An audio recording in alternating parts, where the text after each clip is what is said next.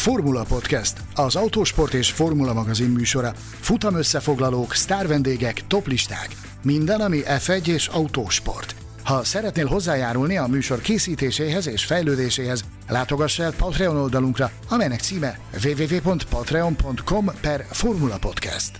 A Formula Podcast virtuális stúdiójában Mészáros Sándor és Gellér Figergő.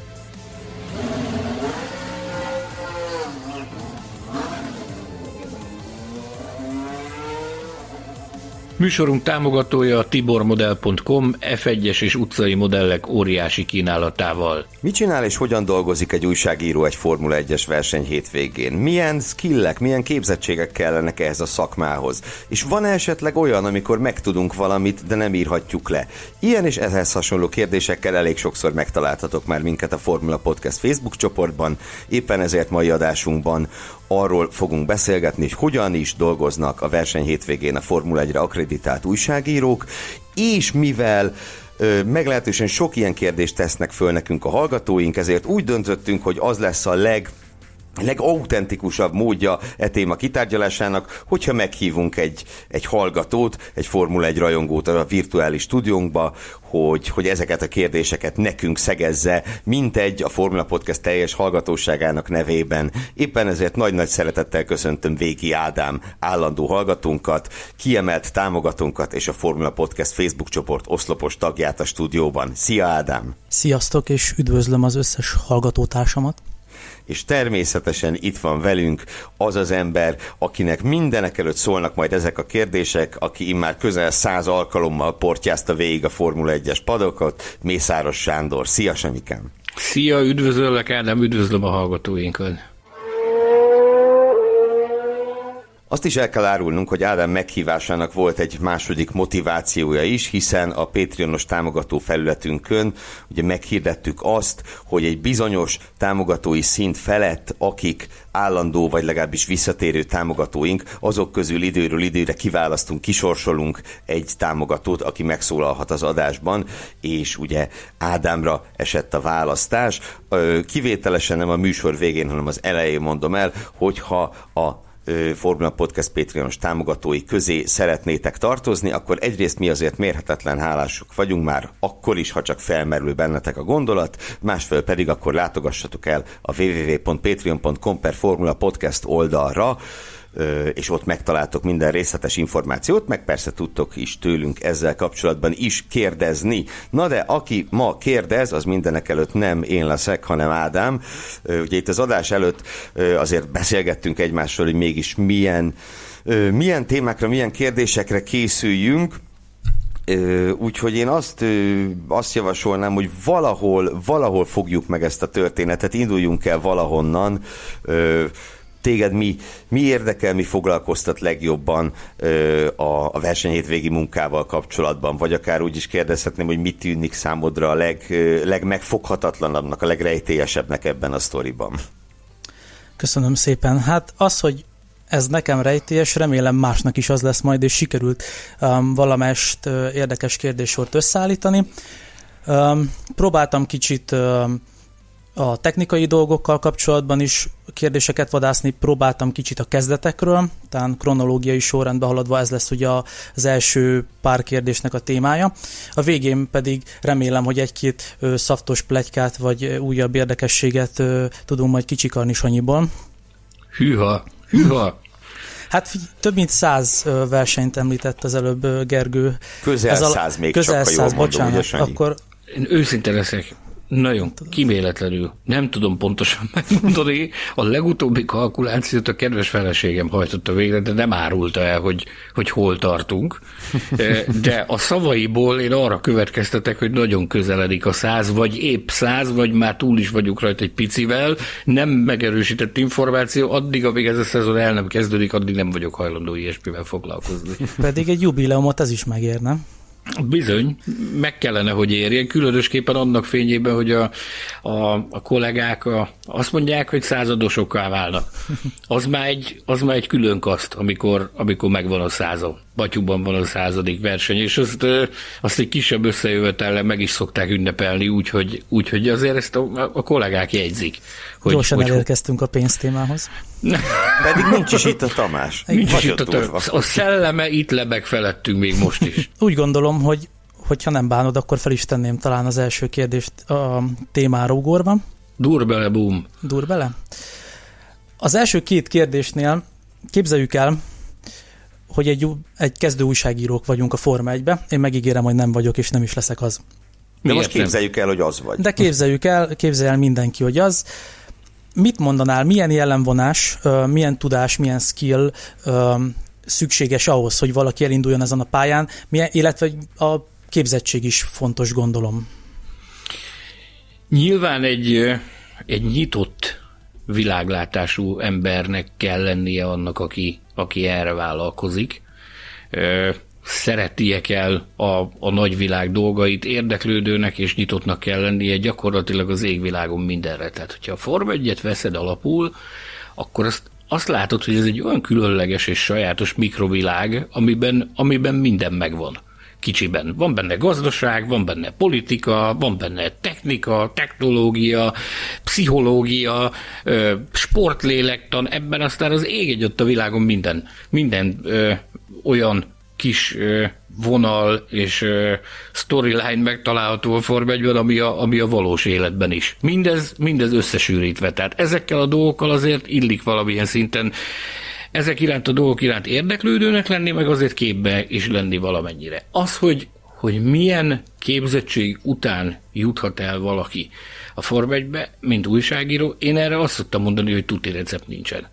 Ha engem veszel, én közgazdasági szakközébe jártam, műszaki, informatikai, műszaki informatikai főiskolára jártam, hol van ezekbe kódolva az, hogy valakiből Form 1 újságíró lesz. Mindez úgy, hogy, hogy az egészet úgy kezdtem, hogy hát azért bennem viszonylag korán megszületett az, hogy én ezzel szeretnék foglalkozni. Tehát nem tudom, olyan 15-16 éves koromban már azért ott derengett előttem, hogy, hogy, hogy szeretnék ebbe a körforgásba bekerülni, e, és lehetőség szerint valami, valami olyan területen szeretnék tevékenykedni benne, amit élvezek és kéz, adott volt az, hogy, hogy ez az, ami, ami, ami nekem testhez álló. De viszont próbáltam, próbáltam úgy edukálni magam, hogy, hogy minden irányból egy, egy kis csipetke legyen azért a, a tarsolyomban, hogy képben legyek, képben legyek dolgokkal. De tudunk olyanról, aki, aki gyakorlatilag a, a, a, a középiskola után félbeszakította a tanulmányait azért, mert, mert kapott lehetőséget arra, hogy, hogy a Form 1 dolgozzon.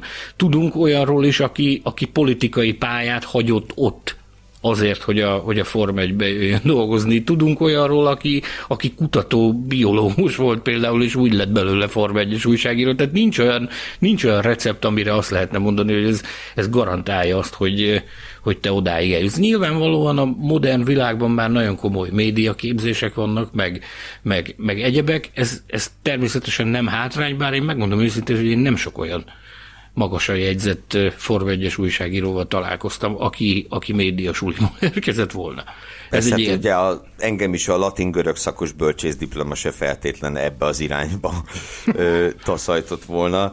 Viszont csak itt egy pillanatra, ugye, hogy, hogy mégis mi, mi az, amit, amit tudni kell. Ugye egy dolog van, ami tényleg minden szempontból elengedhetetlen, az pedig az angol nyelv ismerete. De jól. Nyilván nem academic English szinten, meg nem a Shakespeare-i angolt, de hogy, de hogy tárgyalóképes legyél angolul, hogy ne kelljen mondjuk egy interjúnál minden kérdés után visszakérdezni, bocsánat, mit mondott, mert nem értettem, az elengedhetetlen. Ez Különösen alap. ugye szörnyű az, amikor különböző nációk elképesztő akcentusokkal beszélik neked az angolt, és egymás után kell Cunoda angolját és Alonso angolját is megértened, és ezzel meg kell érteni.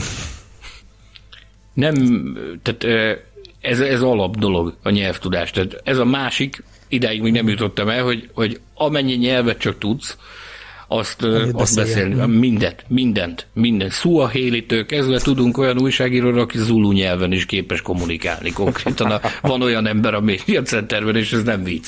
Szóval a, a, a nyelvek ismerete, az a, az a másik fontos dolog. A harmadik pedig az, hogy, hogy szeretni kell utazni. Szeretni kell felfedezni a világot, szeretni kell megismerni új kultúrákat, új embereket, olyan, olyan szokásokat adott esetben, amik a, a mieinktől azért, azért jelentősen eltérnek. Határozottan, határozottan akkor ez inkább képességről szól, mint, mint fizikális képzettségről. Én azt gondolom, hogy ez egyértelmű. Ez alap, ez így van, ahogy, ahogy erre rámutattál, hogy, hogy, hogy meg kell, hogy legyenek benned azok az adottságok, amiket, hogyha ha jól kamatoztatsz, akkor tudod ezt a, ezt a sztorit jól csinálni. Uh-huh. Igen, itt fel is írtam magamnak ilyen megjegyzésbe, hogy nyilván egy zárkozott, introvertált ember az nem biztos, hogy a legjobb, legjobb a padokban való folyamatos um, információ gyűjtéshez, csevegéshez, vagy ez azért ennyire nem kizáró? Tehát ismersz olyan embert, aki, akivel amúgy nehéz két jó mondatot beszélni, de kifejezetten jó a szakmában? Itt én, én azt gondolom, hogy, hogy, hogy ennek az embertípusnak nem feltétlenül való ez a pálya. Ezért mondtam, hogy, hogy nyitottnak kell lenni, nem pedig introvertáltnak. Tehát meglehetősen meg kell tanulnod azt, hogy, hogy hol mutas magadból, mikor mutas magadból, és mennyit mutas magadból. Uh-huh. Van, amikor, van, amikor jobb csendbe lenni, és megbújni az árnyékban, de viszont vannak olyan szituk, amikor, amikor ki kell jönnöd a fényre, és meg kell mutatnod azt, hogy igen, itt vagyok. Tehát ez, ez, ez is egy olyan, egy olyan képesség, amit iskolában gyakorlatilag nem, nem tanítanak. Eg, egész egyszerűen azért, mert ez egy annyira sajátos közeg, hogy, hogy, hogy gyakorlatilag saját magadon is folyamatosan változtat. Tudnod kell alkalmazkodni a közekhez, tudnod kell felismerni az adott helyzeteket. Azért nehéz erről beszélni, mert, mert ez nincs leírva sehova, hogy ez hogy van, hanem ezt, ezt, ezt csak meg lehet tapasztalni, és meg kell tapasztalni ahhoz, hogy az ember ö, utána adott esetben fogalma legyen arról, hogy ez mit is jelent. Szerintem ez, ez ennyi. Tehát ezt meg kell élni, és, és tudni kell csinálni. Pontosan. Ez nem, pontosan ezt nem kell van. megtanulni. Ez pontosan így van. Pont az utóbbi adásban említetted a legelső futam hétvégét, de talán az a 2009-es Spa, az nem a legelső volt, csak a legelső külföldi. A legelső külföldi, igen. Tudod, hogy melyik volt a legelső? A leges-legelső? Mint akreditált újságíró? Uh-huh. 2006 Magyar Nagydíj. Előtte már 2003, 2004, 2005-ben jártam a pedokban, mert akkor már írkáltam online-ra, de akkoriban olyan szabály volt érvényben a, a Formula One Management részéről, hogy online újságot nem akreditáltak egyáltalán. Mai napig megvan az első kérelmem, amit Pasquale, de az első kérelemre kapott válaszom, amit faxon küldött meg Pasquale Latureddu, amit soha nem felejtek el, amire le volt, írva, le volt benne írva az, hogy nagyon sajnáljuk, de a Media Center az egy nagyon zsúfolt hely, Sajnos ilyen internetes portáloknak, mint a, mint a tied, meg egyébként az internetes portáloknak nem áll módunkban e, a helyhiány miatt e, helyet biztosítani a média centerben, de egyébként egész nyugodtan vásárolja egy jegyet, és a tribűről is nagyon jól lehet tudósítani. Kedves akkor nagyon sokan tudtunk volna már valamit ez, összevodni. Ez, ez a mai napig megvan nekem ez a fax, és emlékszem rá, hogy hát sok-sok évvel később már azért, amikor már, már volt benne annyi bátorság, meg annyi mersz, hogy ezt a szigorú és nagy tekintélyű embert, Pascual Laturedut megmertem találni egy ilyen, és oda ment, és a kezébe adtam, hogy Nézd már, mit találtam. Mit műveltél velem? Elkezdte nézni, és azt mondja, hogy atya úristen, azt mondja, hogy ilyeneket küldözgettünk annak idején, azt mondja, de hát azóta elég jól itt ragadtál. Mondtam neki, ja, ja, ja. Tehát akkor még, akkor még nem volt ö, meg az a versenymennyiség, mint amire utána sikerült rákapcsolni, de már azért akkoriban is az évi 4-5-6 verseny meg volt, amikor már éreztem magamban annyi bátorságot, hogy oda és megmutassam neki, hogy tessék itt van, nézd csak, hogy mit kaptam tőled. Jó, a, ha, ha megtehetjük, akkor menjünk vissza, amennyire csak lehet oda valóba a 2000-es évek elejére, akkor, amikor akkor mindenhogy az első volt ez a történet, ugyanis a következő kérdés, talán két kérdést így egybe tenném fel, és azt szeretném, hogy nosztalgiáz.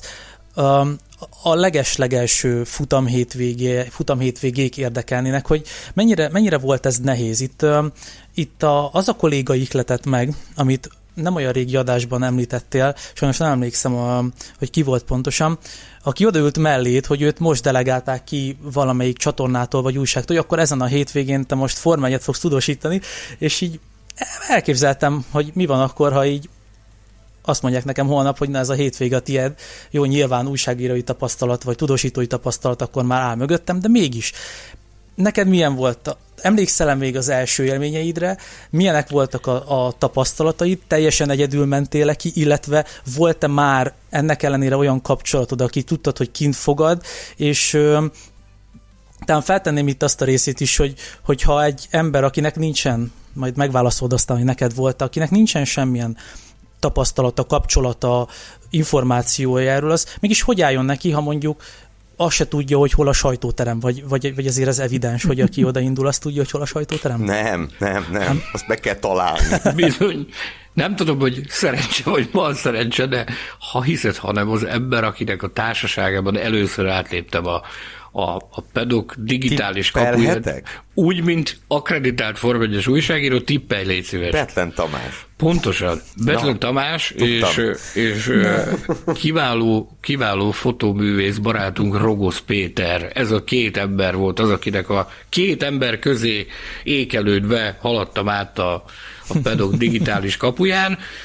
E, hát az érzés, az, az semmi más, az nem fogható amikor annyi évnyi keserves, kínkeserves küzdelem, áldozatvállalás, borzalmas mennyiségű munka, és még több, mennyi, még több borzalmas csalódás, amiatt, hogy elutasították, elutasították, elutasították a kérelmet, amikor, amikor egyszer csak megérkezik az értesítés, hogy igen, elfogadtuk, akkor már napokkal korábban én tiszt magamon kívül voltam, szó szerint annyira vártam, hogy Atya Úristen, végre valahára nekem is lesz olyan kis kártyám, amin, amin rajta lesz a fejem, meg a nevem, meg el sem tudtam képzelni, hogy az hogy fog kinézni, amikor, mert láttam korábban ilyet, de olyat, ami, ami az enyém. És akkor oda mentünk a Hungaroringen, eh, a korábbi években úgy volt, hogy a, a, a Hungaroringi Molkút mögött volt egy sátor, és ott adták át ezeket, ott lehetett fölvenni ezeket a race by race kártyákat, és ez iszonyatosan nagy forróság volt azon a, azon a csütörtökön, nekem az agyvelőm is forróságban volt, annyira izgatott voltam. Megkaptam a kártyát, és hát egész egyszerűen nem akartam elinni, hogy atya úristen, hát ennyi évnyi kinkeserves küzdelem után végre itt van, és akkor most itt néhány perc múlva belépünk a pedokba, úgy, hogy oda saját jogomon mehetek be. Tehát nem azért, mert valaki meghívott, és, és sikerül leslisszanni az ilyen alkalmak kapcsán, amik akkoriban a pedokklub belépéshez járnak, hanem ott fogom tölteni gyakorlatilag a hétvégét akkor bementünk, és hát ez egy kész volt, amit a házi feladat konkrétan. Tehát a 2006-os Magyar Nődíj hétvégéről beszélünk, ami önmagában is a Hungaroring történelmének, meg az egész sportág történelmének az egyik, az egyik legemlékezetesebb hétvégéje lett azzal, azzal az esős versennyel, ami, ami ugye azon a hétvégén zajlott, és hát nézd, hogy hogyan találtam föl magam, Betlen kollega ott volt, és hát ilyen alap dolgokat megmutatott, hogy figyelj, akkor itt a Media Center, itt fölmegyünk a rengeteg lépcsőn, akkor itt a rendszer az úgy működik, hogy itt foglalunk magunknak egy helyet, amit szépen a recepción beíratunk, és az egész hétvégén a miénk, oda senki nem fog leülni. Nagyon fontos az, hogy hogyan pozícionálod magad, hogy nagyon sokat kell bandukolni, mire lejutsz a pedokba, vagy, vagy viszonylag közel vagy a bejárathoz, hogy kompromisszumot kell kötni, hogy itt kilátsz az ablakon, és látod a pályát, akkor még ez is szerepet játszott. Hogy látod Fontos az érkezési sorrend. Hogy látod, hát akkoriban még az volt. Manapság már egyáltalán nem fontos, tehát annyit változott az embernek a szemlélete, hogy manapság már nem foglalkozol ilyennel, hogy, hogy kilátsz-e az ablakon. Sok olyan médiacenter van, ahol nincs is ablak. Konkrét, konkrét, konkrét, konkrétan. Úgyhogy hát elfoglaltuk a, a, a helyünket, és soha nem felejtem el, hogy én Ellen Henry-vel ültem egy sorban. Megvan nektek az Ellen Henry? Hát ő gyakorlatilag a, a, a Form 1 újságírás egyik legnagyobb fene gyereke és ásza volt. Akkoriban még aktív volt, még az, az meg még talán, még talán egy évig jött, járt versenyekre, és hát ezt soha nem felejtem el, tehát a, a pofám leszakadt, hogy így is lehet csinálni. Tehát én emlékszem rá azok a minimális lehetőségek, amik nekem voltak, hogy néha telefonon felhívhattam egy versenyzőt, vagy amikor Magyarországon volt a verseny, akkor az ilyen, ilyen külső helyszínekre meghívást kaptam, ahol, ahol készíthettem rövid interjúkat versenyzőkkel, vagy volt olyan is, hogy a pedokba volt mondjuk csütörtök este ilyen sajtóesemény, ahova mint nem akreditált új, újságíró meghívást kaptam, és az adott márka Michelin, Bristol, Ferrari, ők bevittek, és ott tudtál beszélgetni, tehát ez, ezek ilyen kincsek voltak, a legvarázslatosabb pillanatok. Viszont soha nem felejtem, hogy az Ellen Henrynek volt két telefon a fülén, az, a vállával odaszorítva, az, az egyik kezével jegyzetelt, a másik kezével pedig a komputert nyomkodta. És akkor ő volt az, aki, mikor rájöttem, hogy itt valójában itt a telefonálás az arról szólt, hogy letelefonált egyes embereknek, mérnököknek a, a pedagógus, volt, aki, aki, aki gyakorlatilag följött hozzá, a Medium Centerbe járatához, ugye kis öreg szivar volt már, ott elmondta neki, amit, amit el akart, amit ő tudni akart, és akkor utána szabadjára engedte a szakembert. Tehát nem ő rohant a szakemberek után, hanem, hanem a szakembereket oda rendelte magához, olyan befolyásos újságíró volt. Tehát én nagyra nyílt kerek szemekkel néztem, az volt az egyik legnagyobb élmény. Azt egyébként meg kell mondjam, hogy um, nekem ugyanez az élmény volt tizen pár évvel később veled kapcsolatban, ugye amikor én először oda kerültem akrétált újságíróként a pedokba, még tudtam volna a Media Center meg ilyenek, mert a Hungaroringen voltam más eseményeken, meg külföldön is voltam más eseményeken, de Forma 1 nem. És, és egyrészt, tehát a Sanyi nélküli baromira el lettem volna veszve ott, főleg az elején, hogy oké, okay, itt vagyok, marha jó, örülök neki, most kéne dolgozni, mert ugye azért vagyunk itt, és hogy is kezdjünk hozzá? Ugye, hogyan csinálunk itt valamit? És akkor Sanyi megragadott, mondta, gyere, megyünk a házhoz. Ú, mondom, jó, menjünk a házhoz. Ö, és nyilván én csak így pislogtam, hogy Sanyi random oda köszönget embereknek, versenyzőknek, versenymérnököknek, stb. Ö, mert, mert ne, tehát, hogy a, azt hiszem a Balogtum is akkor volt először velem együtt, és, és kellett egy kis útmutatás, hogy akkor most hogy is, meg merre is kell menni merre kell szaglászni. az, az nyilván nem árt, hogyha van melletted egy olyan ember, aki, aki tudja, hogy mi a dörgés, fogja a kezed, de ha nincs, ha nincs ilyen ember, akire, akire támaszkodni tudsz, akkor, akkor azt kell csinálni, amit, amit egyébként csinálnál. Leülsz, és nézed azt, hogy mások hogy csinálják. De amikor, amikor elkezdtem külföldi versenyekre járni, nyilván magamban, ugye a, a hazai terep akkor már be volt járva, mert már akkor néhány éve jártam magyar nagy díjakra úgy, mint akreditált újságíró. És hát külföldön ugye más a közeg, máshol van a médiacenter, máshogy jutsz ki a pályára, minden teljesen más mint, mint ami itthon, a, itthon, ami a világ legtermészetesebb dolga, az, az külföldön az teljesen máshogy van. Ráadásul nem az van, hogy körbe vagy véve adott esetben ismerős honfitárs arcokkal, akiket egyébként ismersz, mert azért Magyarországon nem olyan nagy ez a szakma, hogy ne ismert volna akkoriban mindenki mindenkit. És hát akkor, akkor el kell kezdeni figyelni azt, hogy a, hogy a többiek azok hogy csinálják. Van a pedoknak, meg ennek a munkának egy nagyon sajátos ritmusa, amit amit, amit, amit követned kell. Megpróbálom dióhéjban elmondani. Tehát megérkezel, elfoglalod a helyedet, elrendezed a kis dolgaidat, gyorsan körbe kell szaladni, meg kell nézni, hogy mi a helyzet, ezt így szoktuk mondani, hogy megszondázzuk a felhozatalt. Ott gyorsan egy-két készfogás, egy-két az ismer, ismerősökkel, egy, egy néhány szóváltásból is adott esetben lehet, hogy, lehet, hogy fontos információra bukkansz, ami adott esetben megalapozhatja az egész hétvégét. Hogy mi lesz az, ami, ami után szaglászni fogsz.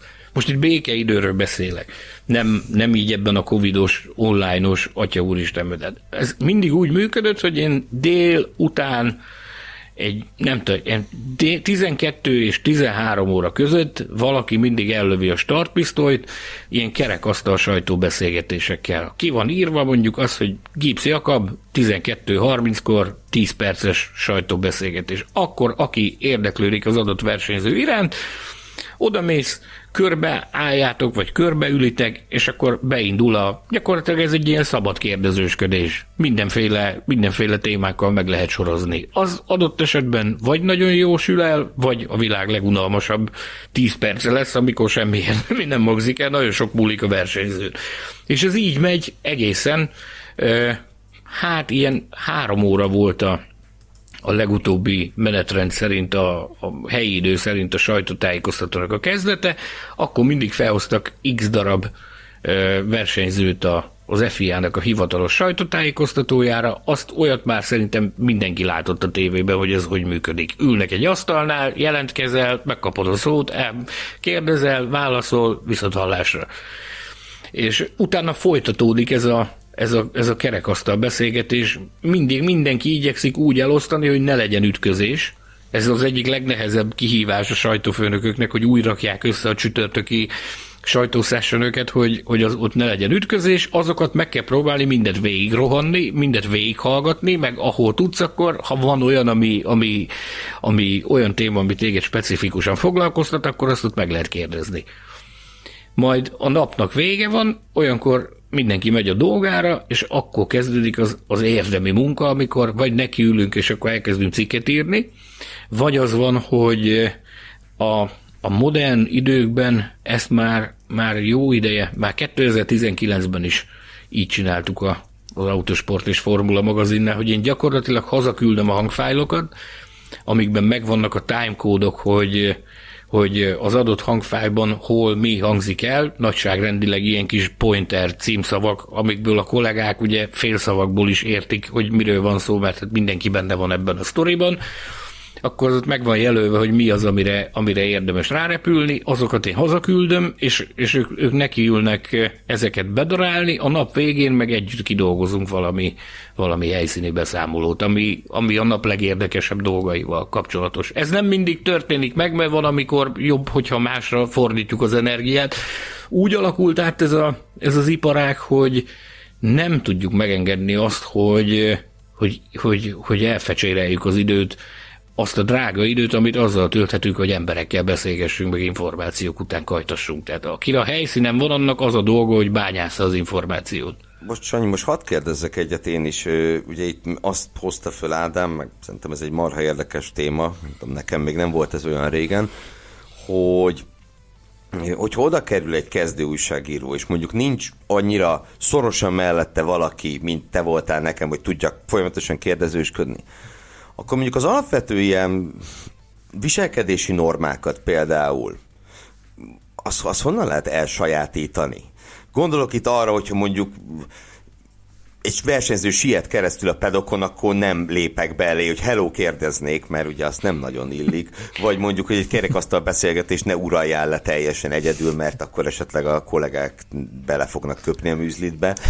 Tehát, hogy milyen, vagy akár úgy is folytatni meg kérdés, hogy milyen ilyen alap előírások vannak, amit azért úgy, úgy illik követni? Iratlan vagy írott szabályok? Nézd, azt azért, aki, aki oda cseppen, és hogyha nem fókák között szocializálódott egy kő, egy, kő, egy, egy kő alatt, akkor az láthatja azt, hogyha a versenyző rohan, és van ott 30 újságíró, és 30 újságíró nem ugrik utána, akkor mi se ugrunk utána. Én azt gondolom, hogy ezt, ezt ezért mondtam, hogy figyeld azt, hogy, hogy mások mit csinálnak, vagy mások hogy csinálják. Egyébként idővel ahogy haladsz előre az időben, és minél többször vagy a helyszínen, minél jobban elfogadnak, látnak, el tudnak helyezni egy idő után az időben, meg a térben, hogy te ki vagy, hova tartozol, merre tartozol, meg, meg állandó tagjává válsz ennek az egésznek. Egy idő után nem is kell csinálni semmit, mert sokszor ők maguk jönnek megvannak azok a, ki kell tapasztalni, megvannak azok az időszakok, amikor, amikor tudni kell, hogy na most akkor ott kell vegyülni az emberek között, mert most jól lehet beszélgetni. Például az egyik ilyen a péntek este. Nekem mindig is az volt az egyik kedvenc ö, időszakom. Ezt kiváló barátommal, Zsoldos Barnával fejlesztettük ki, hogy péntek estére nekünk mindig legyen olyan szabadidő, úgy legyenek leadva az anyagok, hogy péntek este tudjunk zsemelni. Ugyanis pénteken lemegy a szabad edzés, lemennek a mérnöki briefingek, és utána egy néhány órával több nyugi van nekik a helyszínet. Szombat az már egy őrült rohanás, csütörtökön nincs időd ilyesmire, vasárnap azt meg felejtsd el a vasárnap esti portyázást, mert ez szét van bombázva a pedók, rohan mindenki minden irányba. A péntek este az, amikor a legjobban lehet egerészni.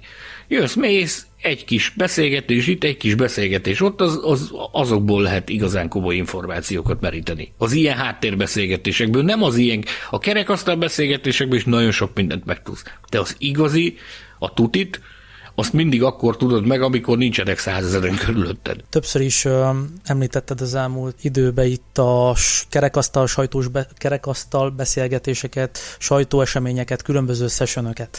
még itt leragadva egy kicsit ennél a kezdő, kezdő témánál, ma én úgy képzelem, hogy ez egyszerűbb, de kérlek erősíts vagy cáfolj meg. Ma egyszerűbb, gondolom régen ez is teljesen máshogy működött, de most már fölteszem a kérdést, hogy lehet ezekhez a, ezekről az eseményekről értesülni? mikor lesz, említetted, hogy fellövik a pisztolyt, és akkor kezdődnek a kerekasztal beszélgetések. Ezekről honnét lehet informálódni ma, illetve amikor még faxon kaptad az elutasítást, akkor amikor már nem elutasítást kaptál, akkor, akkor faxon érkezett ott is a, a menetrend? E, figyelj, amikor, amikor én először dolgoztam 2006-os Magyar Nagydíjon újságíróként a helyszínen, akkor úgy működött, van egy ilyen hirdető fal bent a sajtóteremben. Én ezt úgy kell elképzelni, hogy kis különböző zsebek vannak, amiben, ami, amiben rá van címkézve, hogy ott éppen milyen ö, információt fogsz megtalálni nyomtatott formában. Akkoriban így működött.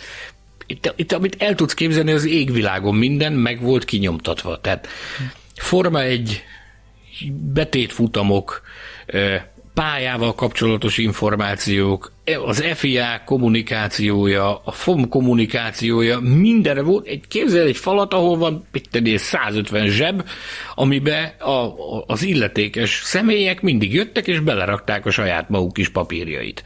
És ugye minden e, időeredmények, határozatok, világon minden, ami Sajtóközlemények, a csapatok, Akkoriban, akkoriban ez egy, egy napi programja volt a csapatok sajtófelelőseinek, hogy akkor reggel jöttek, kérlek szépen, és akkor a kezükben a kinyomtatott papír, amin rajta volt az adott napi menetrendje, tudom is én a McLarennek hogy akkor a, a McLarennél a nap folyamán ekkor, meg ekkor, meg ekkor, ez, meg ez, meg ez fog beszélni. Ezt általában csütörtök reggel kirakták, és akkor az az egész hétvégére vonatkozott. De aztán utána, ahogy elindult a hétvége, szinte óránként cserélgették. Jöttek, és akkor az újra nyomtatott papírt kirakták, mert változott az időpont, hogy nem ekkor lesz, nem akkor lesz. Ezt minden csapat megcsinálta. Ezeket a, ezeket a kis időter, saját időterveiket, amiket képzeld el azt, amikor, amikor nem volt egyeztetés, följött a sajtós, kirakta azt, hogy náluk, itt a Ferrari-nál 13 óra 25 perckor van a beszélgetés, és akkor jött a McLaren, és meglátta, hogy atya de náluk is akkor van. Akkor gyorsan rohanás vissza, újra tervezés, hozták ismét, frissített papírt, kirakták. Erre reagálva jött a másik. Tehát ez ott a helyszínen kellett tájékozódni erről. Aztán utána fölváltotta ezt a spártai megoldást az e-mailezés, amikor, amikor már az e-mailekben külön e-mailt küldtek arról, hogy akkor hogy néz ki a, a, a hétvégi menetrend, aztán ez a mai napig is így van, hogy ezt minden, minden verseny hétvégek előtt, hát minden csapatnál más, hogy mikor. A, amikor kiküldik a verseny hétvégi beharangozót, általában annak a sajtóanyagnak a része az, az adott hétvégi menetrend, hogy akkor ez hogy működik. Ugye az elmúlt időben ez úgy működött, hogy itt most a covidos sztori kapcsán, itt hogy ilyen, ilyen covidos időszakunk volt, ez úgy működött, hogy leírták benne azt, hogy hány óra, hány perckor milyen platformon, milyen bejelentkezési azonosítóval tudsz beszélgetni a, az illetékesekkel, versenyzőkkel, bérnökökkel, Zoomon, Teamsen, Webexen, ezeken a különböző platformokon. Aztán amikor már úgy egy kicsit nyitottabb lett a, a dolog, mint például Imola már, már az a kategória volt. Az, a, a tavalyi Imola, amikor, amikor már volt vegyes zóna. Ezt a 2020-as szezonzáron próbálták ki a vegyes zónát, azt, hogy akkor, akkor újra lehet személyesen beszélni, social distancing, mi egymás, ezeknek a tiszteletben tartásával, és ez a 2021-es szezonban ez már végig ment, és hát én, én Imolában vegyes zónáztam először, de ott is úgy volt, hogy aki jött a vegyes zónába, az nem tartott online beszélgetést, aki online beszélgetést tartott, az nem jött a vegyes zónába. Ez így működött. Aztán úgy év végére meg szépen úgy, úgy kipofozódott a történet, tehát ott már, már az Abu Dhabi, a tavalyi Abu Dhabi, az már teljesen olyan volt, mint egy normális verseny hétvége, azt leszámítva, hogy maszkot kellett viselni.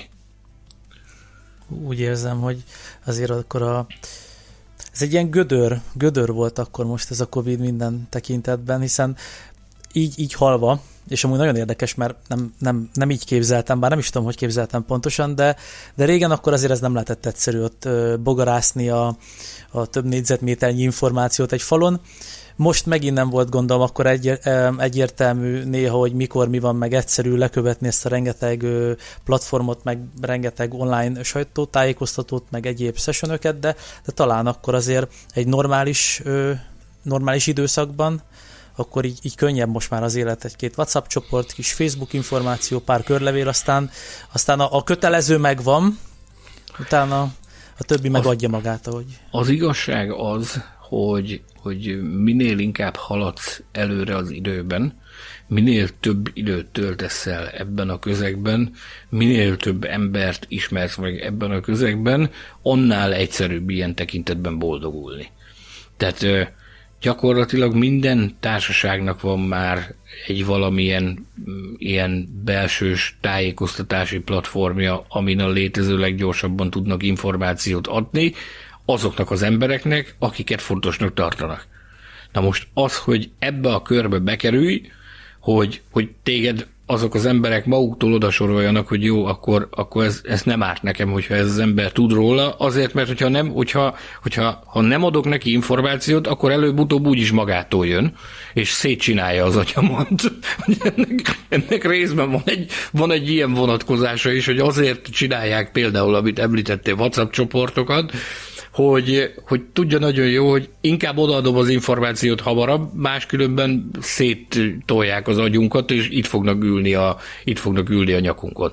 Így azt mondja, hogy akkor azoknak, akik arra érdemesek, azokat ebbe a csoportba belerakom, és akkor azok azt az információt az első kézből pillanatok alatt megkapják, és legalább ezek béké hagynak bennünket. Ez így működik. De hát ez, ez mondom, ez, ez ez ilyen szenioritási alapon működik, tehát hogyha kellően régen benne vagy ebben, megfelelő kapcsolatokat ápolsz a megfelelő emberekkel, meg nem is vagy egészen kutyaütő, akkor, akkor kapsz ilyen lehetőséget például, hogy, hogy ilyen kalapokba belekerülsz. Na és hogy lehet vajon ezeket a kapcsolatokat ö, kiépíteni? Gondolom az idő az sokat segít, a, a, egyre több ö, embert ismersz meg a padokon belül. Mennyire elérhetetlenek ott az emberek? A sajtos kollégák gyanítom, hogy ott Berken belül közvetlenek, kommunikatívak, ott sajtóteremben jól el vagytok. Melyik hogy, nem? Ez kezdjük ott. Tehát volt a pályafutásomnak egy olyan időszaka, amikor Barnával úgy hívtuk a sajtófőnököket, hogy az elhárítás. Ugyanis azt hinnéd, hogy ezek azért vannak ott, hogy ezek itt segítsenek neked, meg, meg minden követ megmozgassanak azért, hogy, hogy te ki legyél szolgálva, és mindenféle információt megkapjál. Ez tisztelet a kivételnek nagyon sok emberre igaz, hogy ez így van, de nagyon sok emberre nagyon nem. És tulajdonképpen eh, aki a, a pályafutása elején jár, vagy, vagy éppen nincs benne annyira ebbe a vérkeringésbe, az azt is gondolhatná, hogy ezek valójában azért vannak itt, hogy engem minden egyes próbálkozásomban a létező legnagyobb hatékonysággal leszereljék.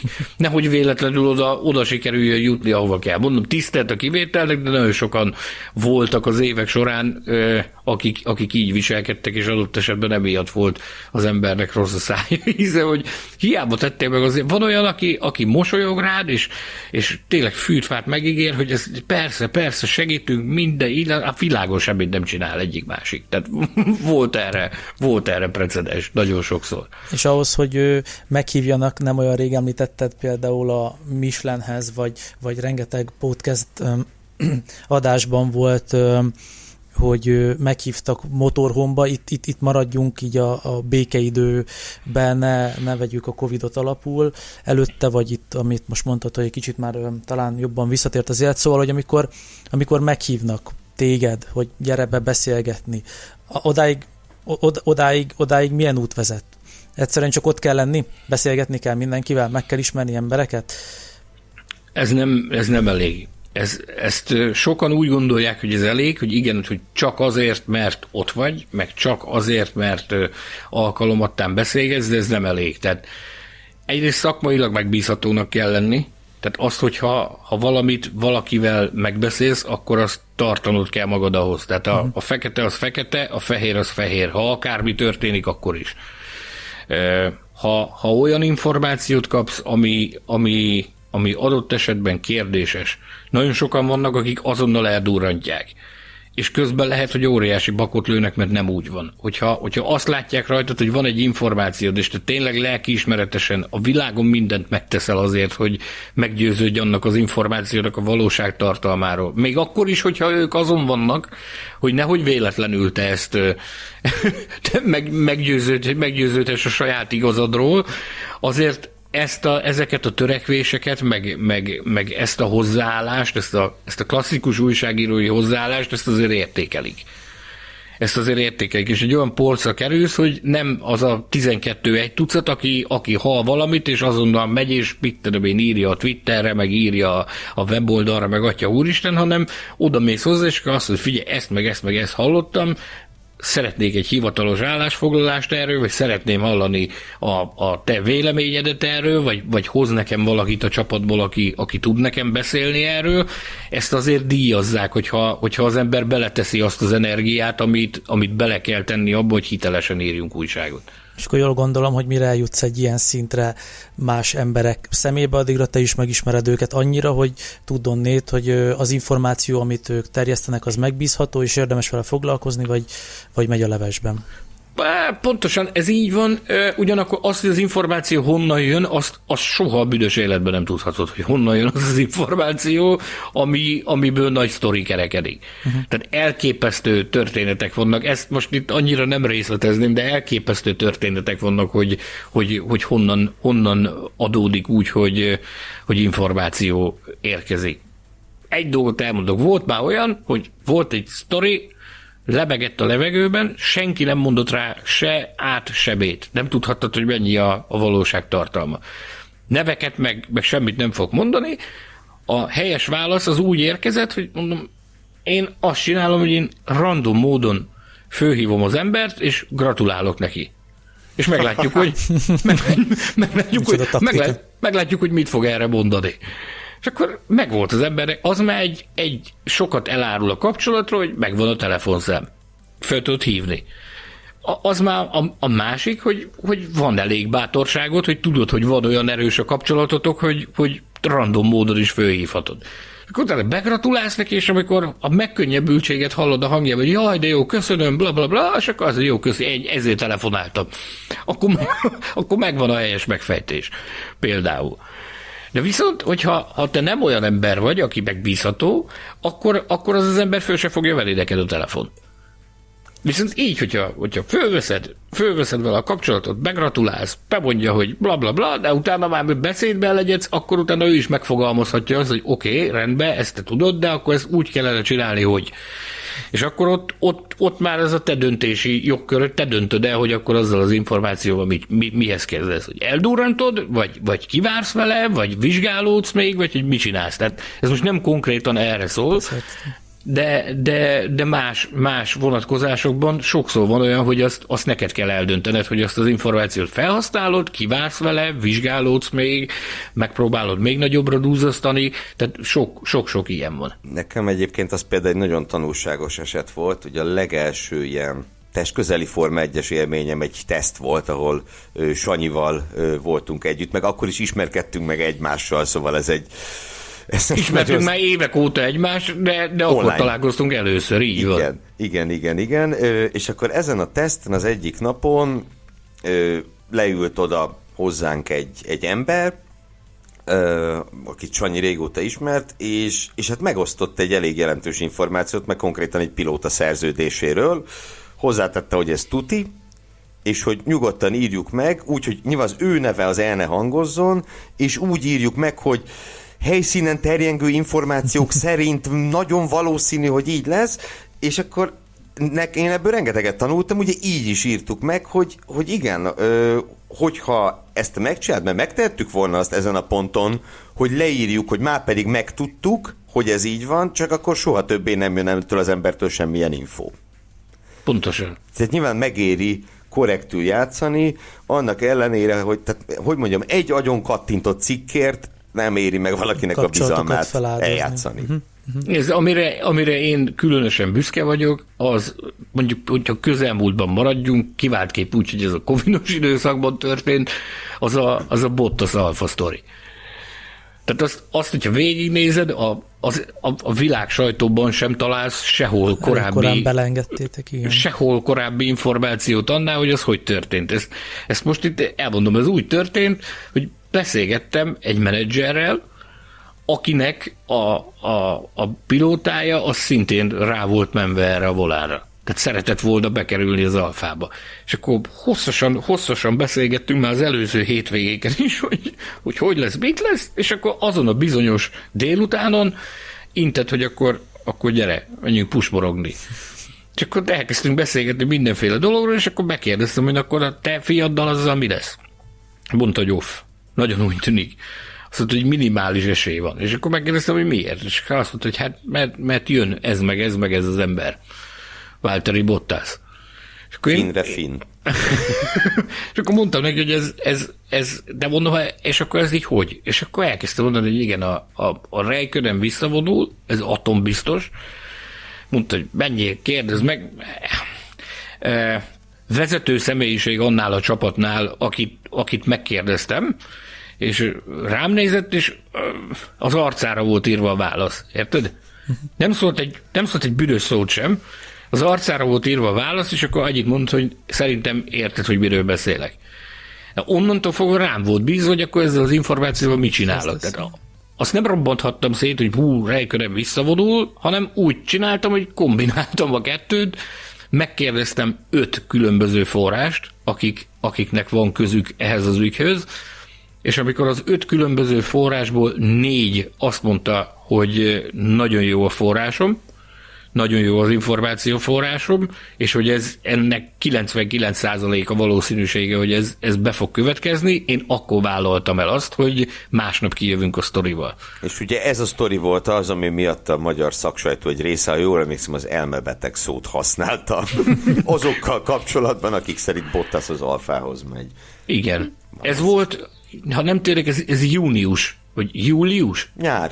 Meleg volt, arra nyár, emlékszem, nyár, hogy rohadt meleg volt. Ez, ez nyár eleje volt, és ugye hát ennek a, ennek a hivatalos bejelentése, ez valamikor szeptemberben Belgium, Belgium után történt meg. De hát ezt, ezt amikortól kezdve én elkezdtem dolgozni ezen a sztorin, az Monaco volt, ugyanis ott hallottam először egy menedzsertől, hogy az a megállapodás, az bizony elviekben megköttetett, hogy, hogy Russell érkezik a Hamilton mellé.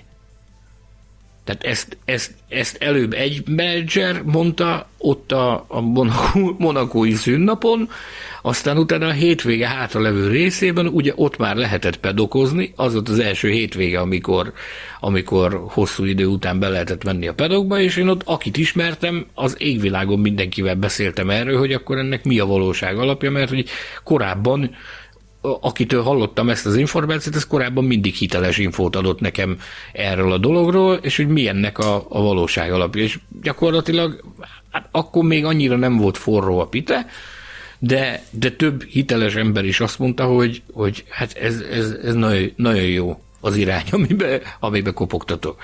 Volt, aki azt mondta, hogy figyelj, én nem mondhatok semmit, de menjél, kérdezd meg őt. És akkor megkérdeztem, hogy miért, és akkor azért, mert hogy azt mondta, hogy mert ő fog koppanni emiatt a sztori miatt. és neki erről már tudnia kell, hogy neki ebből koppanás lesz. És oda mentem, ismertem az embert x éve, meg, meg, meg számos egyéb más marhaságot is csináltunk bár együtt azon kívül, hogy, hogy beszélgetünk a pártokban, és föltettem neki a kérdést, hogy te ebből mi az igaz. Azt mondta, hogy hát ez, azt mondják nekem, hogy ez fog történni, úgyhogy Úgyhogy, úgyhogy ez, ez, ez jó az irány. Tehát kell ismerni embereket, jó kell tudni navigálni emberek között, meg tudnod kell azt is, hogy mikor mit kell kérdezni, meg hogyan kell kérdezni. Az jutott még eszembe, Sanyi, hogy ugye itt említetted, vagy beszéltél erről a Bottas sztoriról, ami tényleg legjobb tudásunk szerint a Formula csoportnál jött meg először ez az információ, a, a világon, legalábbis leírva, mi nem láttuk máshol, és ugye emlékszem én jó pár évvel ezelőttről, hogy a Lotusnak a motorváltása szintén ö, talán ilyen World exkluzív információ volt, amikor Mercedes, Mercedesre váltott a Lotus. Föl tudsz-e olyat idézni, csak hogy kicsit szívassalak, hogy nagy lyukrafutás volt-e? amikor val- valami olyat megírtál, ami aztán nagyon-nagyon nem úgy lett. Azt nem mondhatom meg, hogy melyik külföldi portára írtuk meg, nem a formulára, az, az kérlek szépen, az a, az a Russell féle Bahreini beugrás volt, ahol gyakorlatilag az utolsó előtti pillanatig gyakorlatilag minden irányból azt hallottuk, hogy, hogy Fandorn kapja a lehetőséget. Az például egy, egy, egy orbitális nagy maflás volt.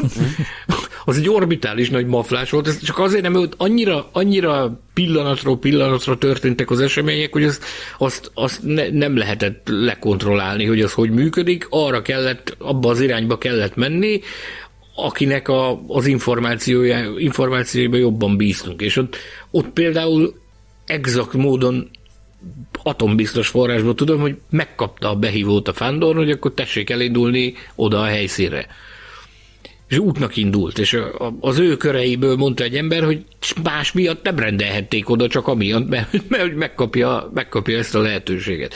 Ugyanakkor ugye azt hallottad, hogy a Russell emiatt, hogy, hogy ideje korán, vagy túlságosan korán nem akarják mély vízbe dobni, meg hogy nem így sülne el, meg így, meg úgy, az ott volt benned, volt, hogyha felidézed magadban, volt bennünk egy aggály, hogy akkor ezt elvállalja a Mercedes, vagy nem vállalja el. És végül elvállalták, úgy, hogy, hogy azért utólag, mindegy, mit mondanak a külvilág felé, utólag azért, azért több forrás is elismerte, mert ez azóta is azért ott szurka piszkál belül, hogy ez miért, miért szaladtunk lyukra, hogy azért ebben, ebben volt, egy, volt egy nagy adag tudatosság is. Az utolsó pillanatban mondták ki akkor, hogy ez fog történni. Hm. Azért általában bejönnek ezek a sztorik, amiket legalábbis a podcastbe hallható, vagy megjósoltok, és milyen jó érzés, um, nyilván én is beszélgetem, beszélgetek barátaimmal, akik esetleg nincsenek benne a csoportba, vagy azóta már benne vannak, mert rájuk szóltam, hogy igenis, házi tessék csatlakozni házi barátodat igen, aki, aki valaha látott Forma 1 Szóval, hogy amikor így esetleg egy ilyen sztorit, mint a Botta sztori idejekorán belengedtek, aztán mi beszélgetünk róla, és még rám is kérdően néznek, és bár én a kezem fölteszem, hogy én csak hallottam, de van benne valami, és beírik, hát még én is büszke vagyok, pedig aztán nekem a sztori az nem sok közön van. Őszintén, ez, ez viszont engem érdekel, hogy, hogy te, mint aki hallgatsz bennünket, meg követed azt, hogy mit garázdálkodunk a, a csoportban. Tudunk olyat mutatni, amivel, amivel rajongóként úgy érzed, hogy előrébb vagy? Tehát, hogy, hogy az információt megkapod időben adott esetben? Mert itt a műsorban biztos volt itt is nagy marhaság, amiről beszéltünk, aztán nem úgy sült el, de most például itt van ez a Honda történet, hogyha, hogyha felidézed magadban, hogy, hogy mikor kezdtünk el arról beszélni, hogy a, a a Honda meg a Red Bull, ez egy nagyon érdekes játék, amit ők játszanak. Ezzel, hogy a, a Honda kivonul, meg hogy miért vonul ki a Honda, meg mi áll mögött. Aztán a végén kiderül, hogy, hogy ki sem vonul, és akkor mindenki rácsodálkozik ilyenkor, hogy hát nem, nem is vonul ki a Honda. Hát mikor elmondtuk már azt, hogy nagy valószínűség szerint ez áll a háttérben, hogy ez egy, ez egy jól átgondolt stratégiának az eredménye. Ez szerintem, szerintem még a 2020-as a, a, a kivonulásnak a 2020-as bejelentése után már, már beszéltünk erről, hogy, hogy, hogy nagyon nagy a valószínűsége annak, hogy egy ilyen érdekes forgatókönyv áll a háttérbe. Ha nem csak a Formula 1, hanem a MotoGP is érdekel, hallgasd a Formula Motocast adásait is. Az Autósport és Formula magazin motorsport műsora. Futamértékelések, aktualitások és minden, ami két kerék. Balog Tamással, Ferenci Péterrel és Pabdi Tamással.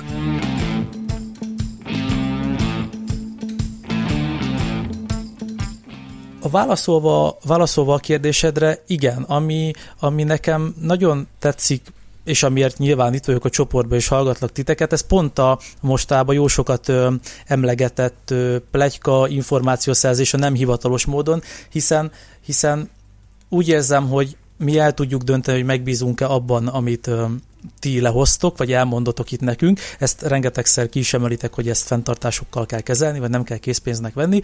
Viszont, ahogy ezt az előbb is mondtam, olyan jó érzés, amikor, amikor utána az jön, hogy ó, ezt tényleg, és ezt milyen rég tudtuk. Engem ezek a, nem vagyok ilyen nagy plegyka függő, de az ilyen az ilyen valóság alapot hordozó, még nem biztos információk engem tűzbe hoznak, mert ugye nyilván ami hivatalos, azt rengeteg platformon meg lehet találni, tehát amikor éppen nem futamot értékelünk, vagy nem ö, exkluzív interjú van, ami szintén ugye egy másik ilyen ö, nagyon egyedi dolog szerintem, akkor, akkor olyan dolgokról beszélgettek, ami, ami nekünk újdonság, vagy lehetséges, hogy ö, amúgy titkos marad, vagy ö, nem hallunk róla addig, ameddig ugye hivatalos platformok le nem hozzák. És ezek a plusz dolgok, ami, ami amik nekem nagyon tetszenek. Most tök jó, hogy eszembe jutott, ez nem is tudom, miért felejtettem, hogy a, ugye az exkluzív interjúk. Hát sokat lehet sok helyen, sokat lehet, végtelent lehet ugye nem magyarul,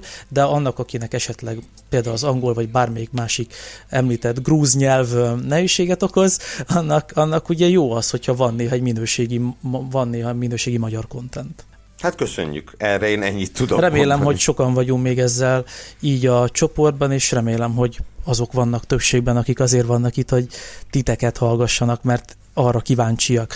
Én meg azt remélem, Ádám, hogy van még kérdésed hozzánk. Van, van, igye, van igyekszem. Most írt a Tamás, hogy van még egy kis műsoridő. Írt, én nem tudom, hogy szerezte meg a címemet, de az előbb kopogott valaki, csak nem jutottam ki, gyanítom, hogy ő volt. Az a műsoridő miatt A műsoridő lehet. volt, igen.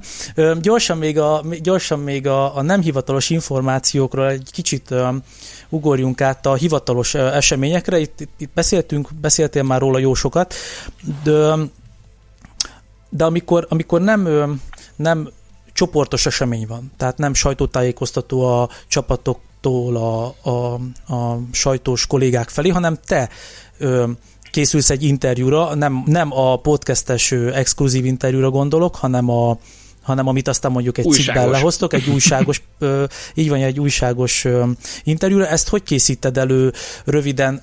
Hogy, hogy indulsz neki, mik a, mik a lépések, hogy eljuss az adott személyig, és egy, egy időpontot tudj vele egyeztetni?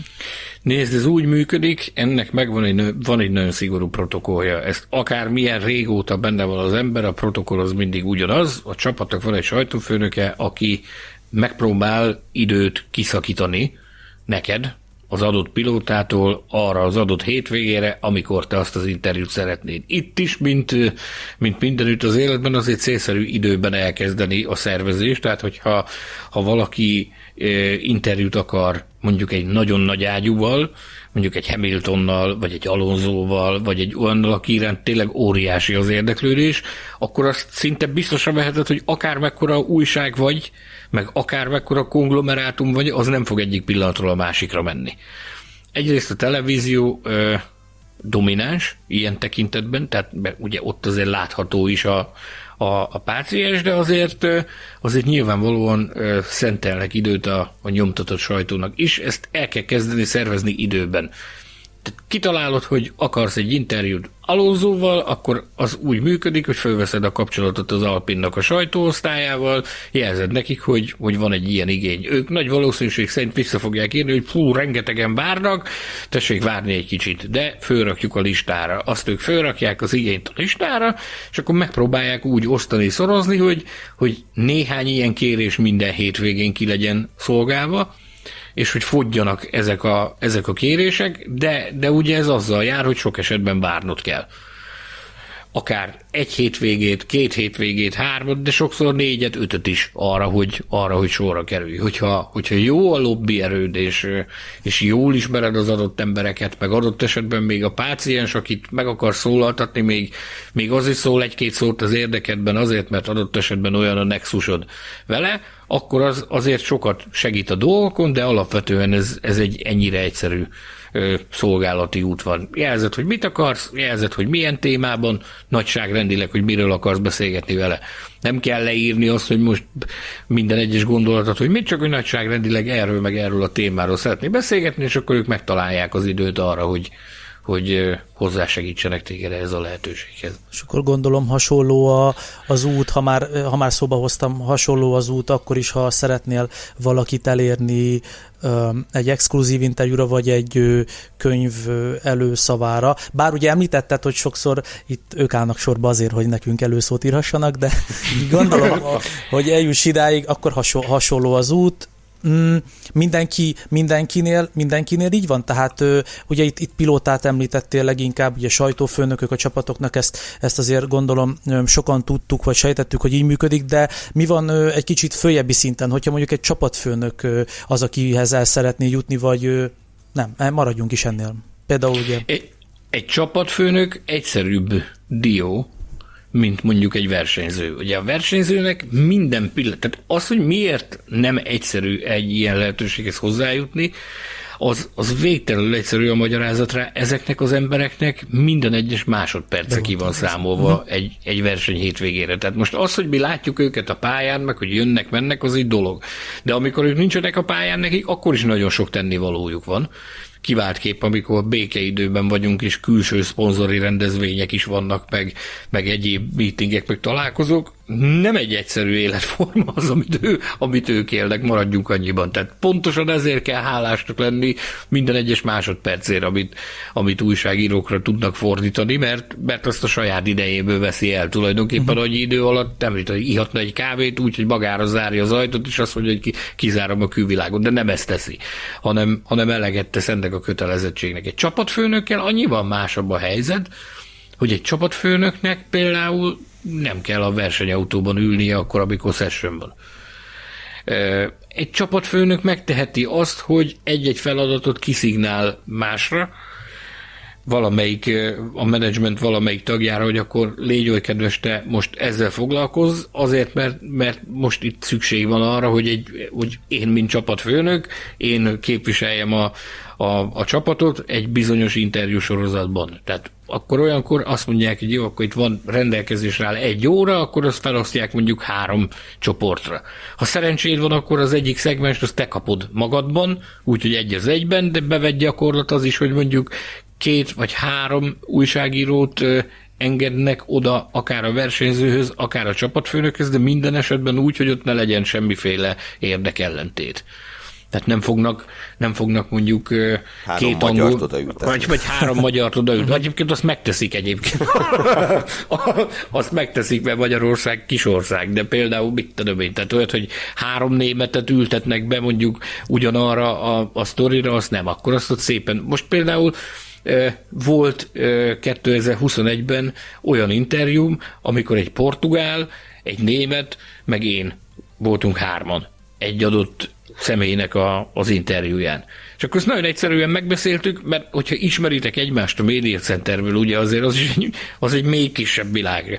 Hogyha jóba vagytok egymásra, akkor, akkor le tudtok ülni mondjuk előtte, és akkor megbeszéltek, hogy figyelj, itt lesz egy interjú ezzel a, ezzel a mókussal, nekem a, amit készül anyag, ahhoz ilyen meg ilyen kérdéseim lesznek akkor azt, azt vagy ő átgondolja, vagy te átgondolod, és változtatsz, és idomulsz az ő témájához, mert úgy lesz belőle egy keret. Tehát egy ilyen önszerveződő jelleggel működik ez a történet. Mindenkiben megvan nyilvánvalóan az egoizmus, hogy szeretne minél többet kapni abból az időből, de hogyha, hogyha jó a társaság, amikor ilyen osztott interjú van, akkor abból is nagyon szép dolgokat lehet kihozni, csodálatos dolgokat. Sőt, adott esetben még jobb is a, a, a dolog, hogy több ember, több szemszögből kérdezget ugyanarról a témáról. Lehet, hogy feltesznek olyan kérdést, amire jó magad fel se készültél, mert egy másik témában informálódtál volna. Pontosan, uh-huh. pontosan, pontosan. Ez egy, ezekből a dolgokból nagyon, nagyon jó dolgok tudnak kisülni, de nyilvánvalóan az is nagyon jó, amikor, amikor egy az egyben vagy, mert akkor meg tényleg az embernek a figyelme csak és kizárólag a tied. Most nincsen baj, ha esetleg elkalandoztok, mert nem hozod a többiek idejét, bár szerintem azt bárki szívesen meghallgatná, ami ről ott szó van. A következő kérdésem az kicsit technikai jellegű, és amúgy szerintem megválaszoltad a nagy részét, de azért felteszem, mert két részből is áll.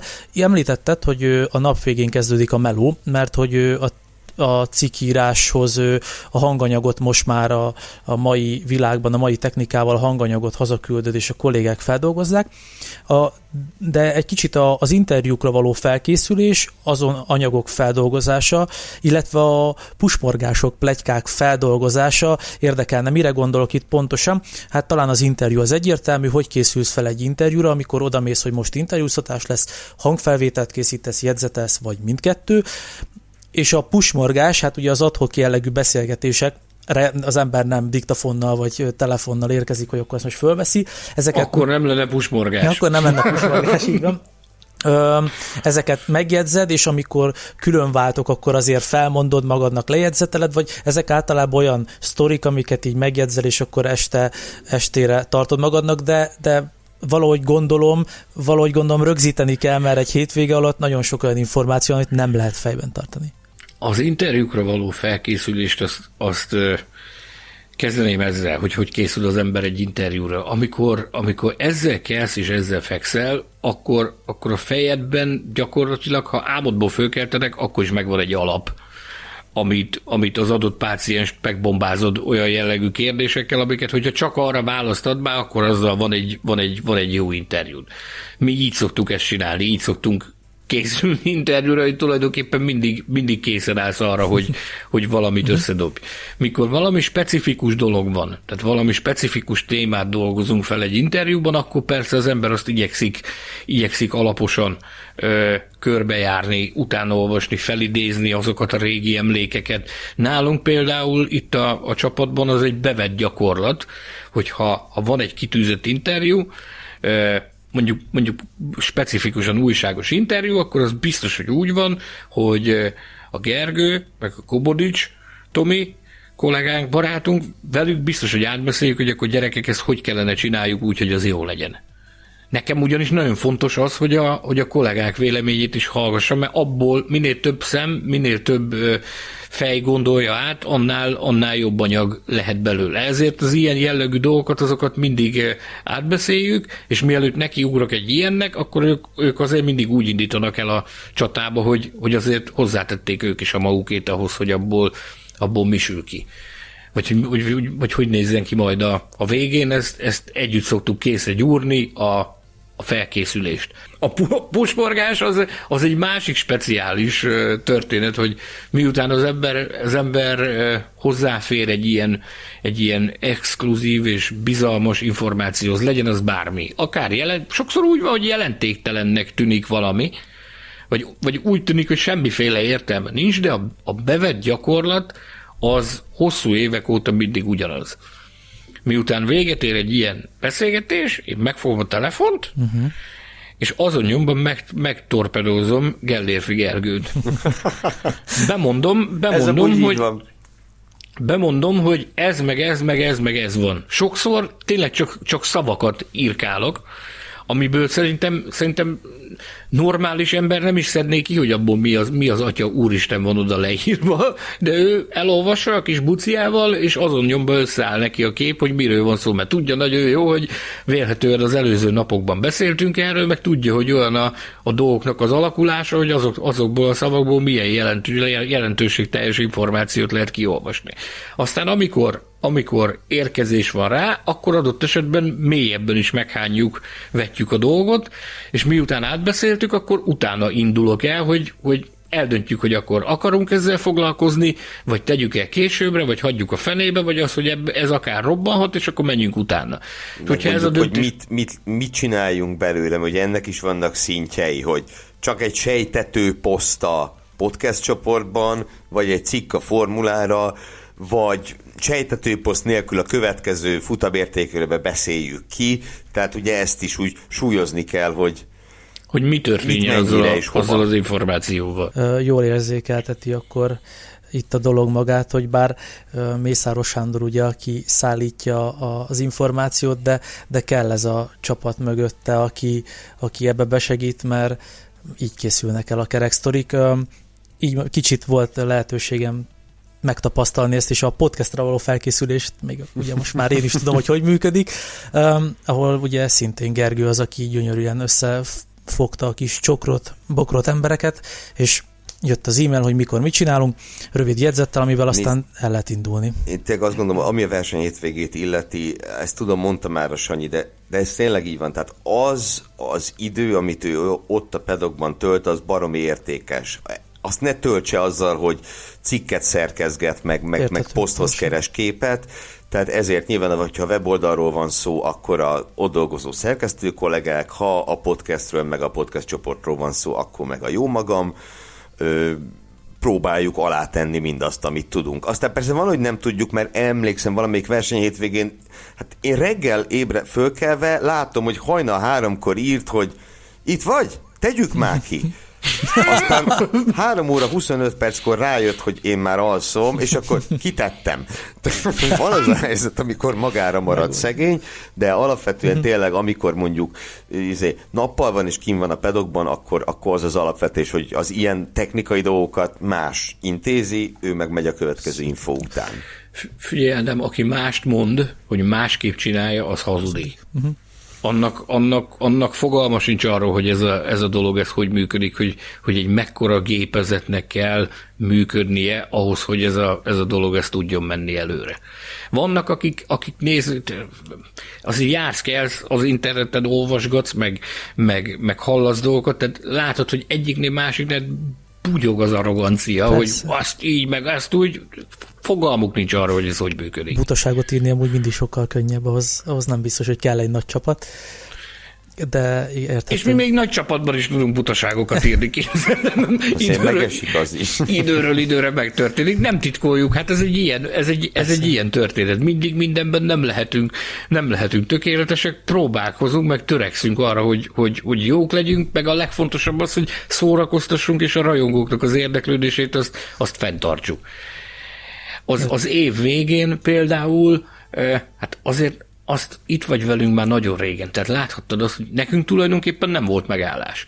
Amikor, amikor jött a Covid, mi elkezdtük csinálni ezt a podcastes történetet, és amikor mindenki más a fejét vakarta, hogy akkor most mi lesz, nekünk meg volt a napi szórakozásunk azzal, hogy, hogy dolgoztunk a műsorokon, interjúkat szerveztünk, az se volt egy rossz fokmérő szerintem, már ami a hitelességet illeti, hogy melyik platformon hallhattál a sportákban mozgó embereket, gyakorlatilag heti rendszerességgel. Szerintem mi oda tudtuk tenni a, a magunkét akkor 2020-ban is, amikor, amikor nagyon sok ember számára nagyon sok ember elé elérhetetlen volt ténylegesen. Mi akkor is tudtunk hozni dolgokat. Az, az évünk elment ezzel. Gyakorlatilag nem volt pihenés, meg semmi, mert nem tudom, január elején, 21 januárjának elején már, már, már jöttünk friss műsorokkal, meg, meg nyomtuk, nyomtuk tovább. Ugye Tavaly már nagyon sokat lehetett utazni is, nagyon sokat lehetett menni, eh, meg mentünk is ezek után a dolgok után, és hát a vége az lett, hogy, eh, hogy eh, megpróbáltuk hitelesen csinálni a dolgunkat, aztán ez vagy bejött, vagy nem jött be. Ezt majd mindenki eldönti maga. Egy dologra talán nem kaptam választ, nem biztos, hogy annyira fontos, de engem érdekel, hogy, a, hogy hangalapon hangfelvétellel jegyzetelsz, vagy pötyöksz az interjú során? Én hangot rögzítek. Illó, Én hangrögzítős vagyok, az a legegyszerűbb, Igen. ott van a telefon a zsebben, azzal tudsz fotózni, tudsz vele hangot rögzíteni, adott esetben, hogyha úgy van, valahová félrevonulva, még annak is neki tudsz látni, hogy feldolgozod, mert hallgatod az anyagot, meg És közben tudod.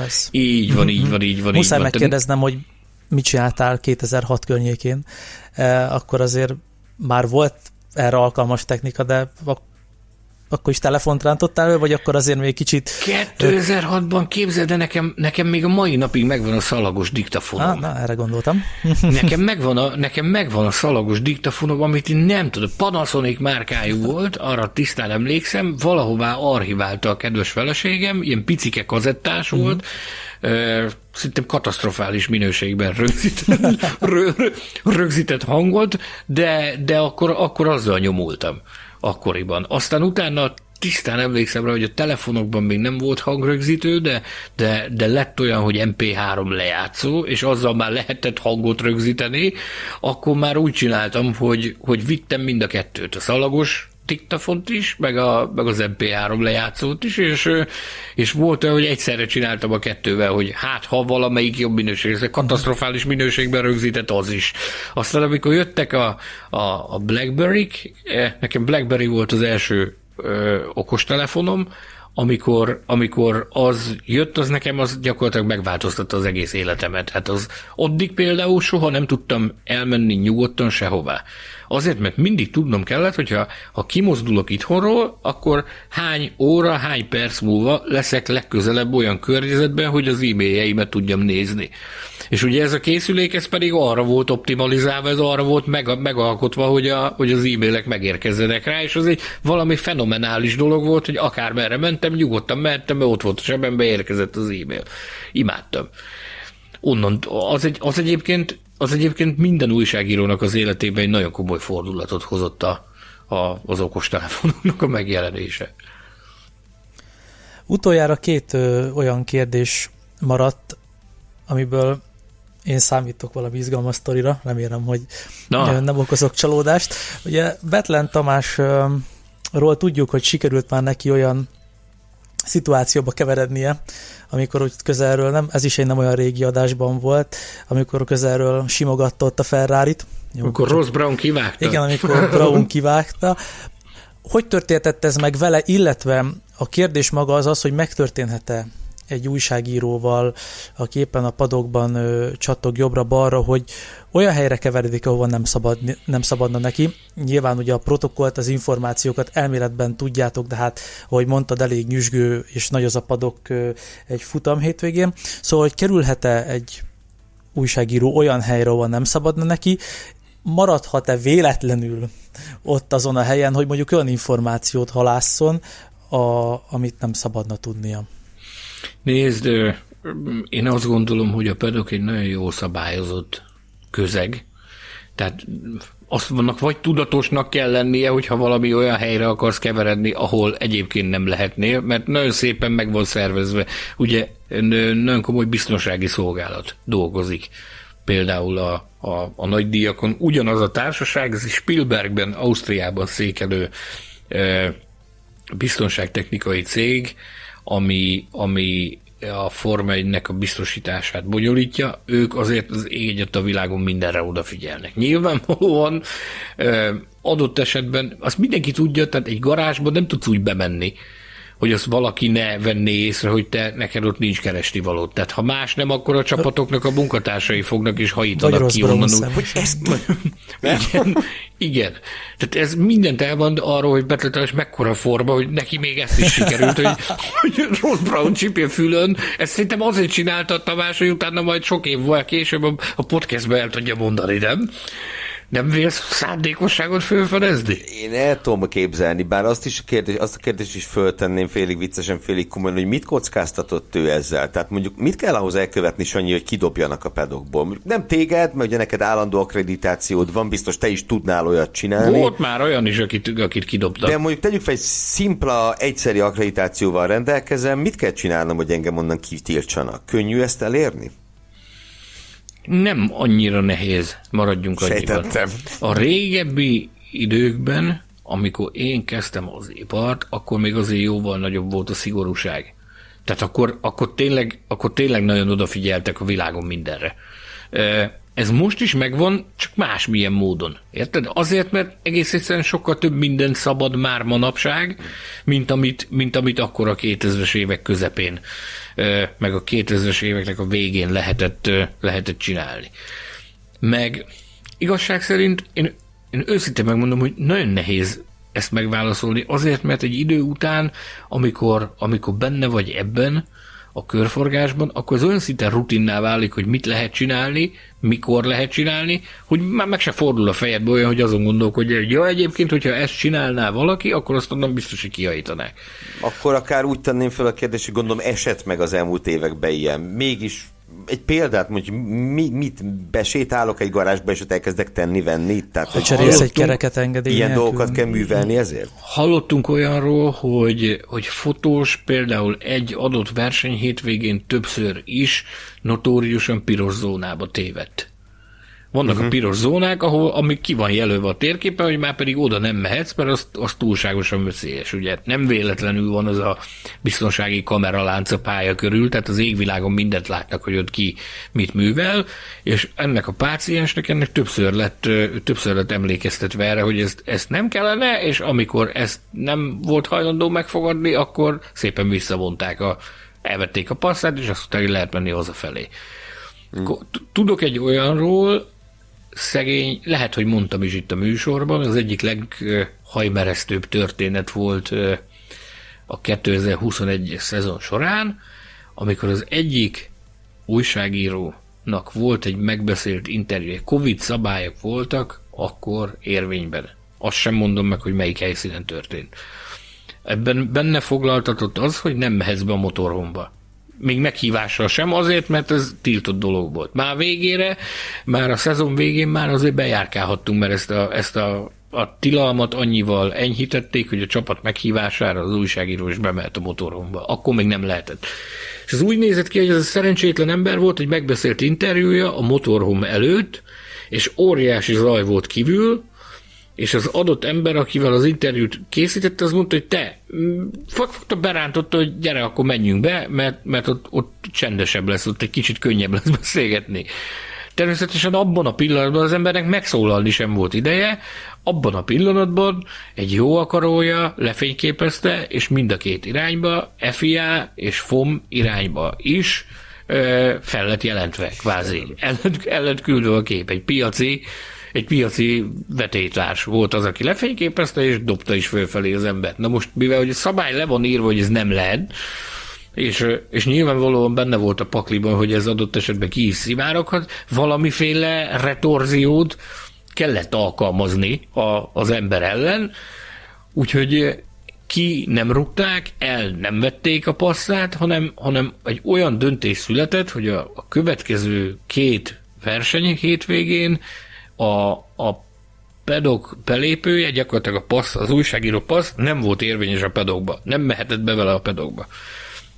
Tehát csak a sajtóterembe tehetett, vehetett, amit akart. Viszont ezt le kellett tudnia, tehát ezt, ezt bele kell tudnia, mert ő maga is elfogadta, hogy tiltakozhatott volna, de hát nem volt annyi lélek jelenléte, meg nem volt annyi, annyira a rutinnak a része volt ez nagyon sokáig, hogy bemész a motoromba, hogy ez hihetetlen, és akkor azt mondta, hogy hát ez, ez ott hirtelen az adott pillanatban fel sem fogta, hogyha a csapatfőnök beránt, akkor egy csapatfőnökről volt szó, hogyha a csapatfőnök beránt oda, akkor, akkor mi a teendő. Hm. Tehát, hogy az nem mentesít a szabályok alól. Úgyhogy voltak ilyenek. Az, hogy mit kell csinálni, hát nyilvánvalóan nagyon nagy disznóságot. Be kell bújni a, a csapatnak a, a, a garázsába, ott valamiféle felfordulást kell okozni, akkor, akkor tudod elérni azt, hogy kitiltsanak onnan. Jó, hát a, igen, gondolom szándékosan sok butaságot lehet csinálni, itt inkább erre a részére gondoltam, hogy véletlenül lehet-e ö, túl közel menni, vagy túl sokat útban lenni ahhoz, hogy mm, megincsenek esetleg.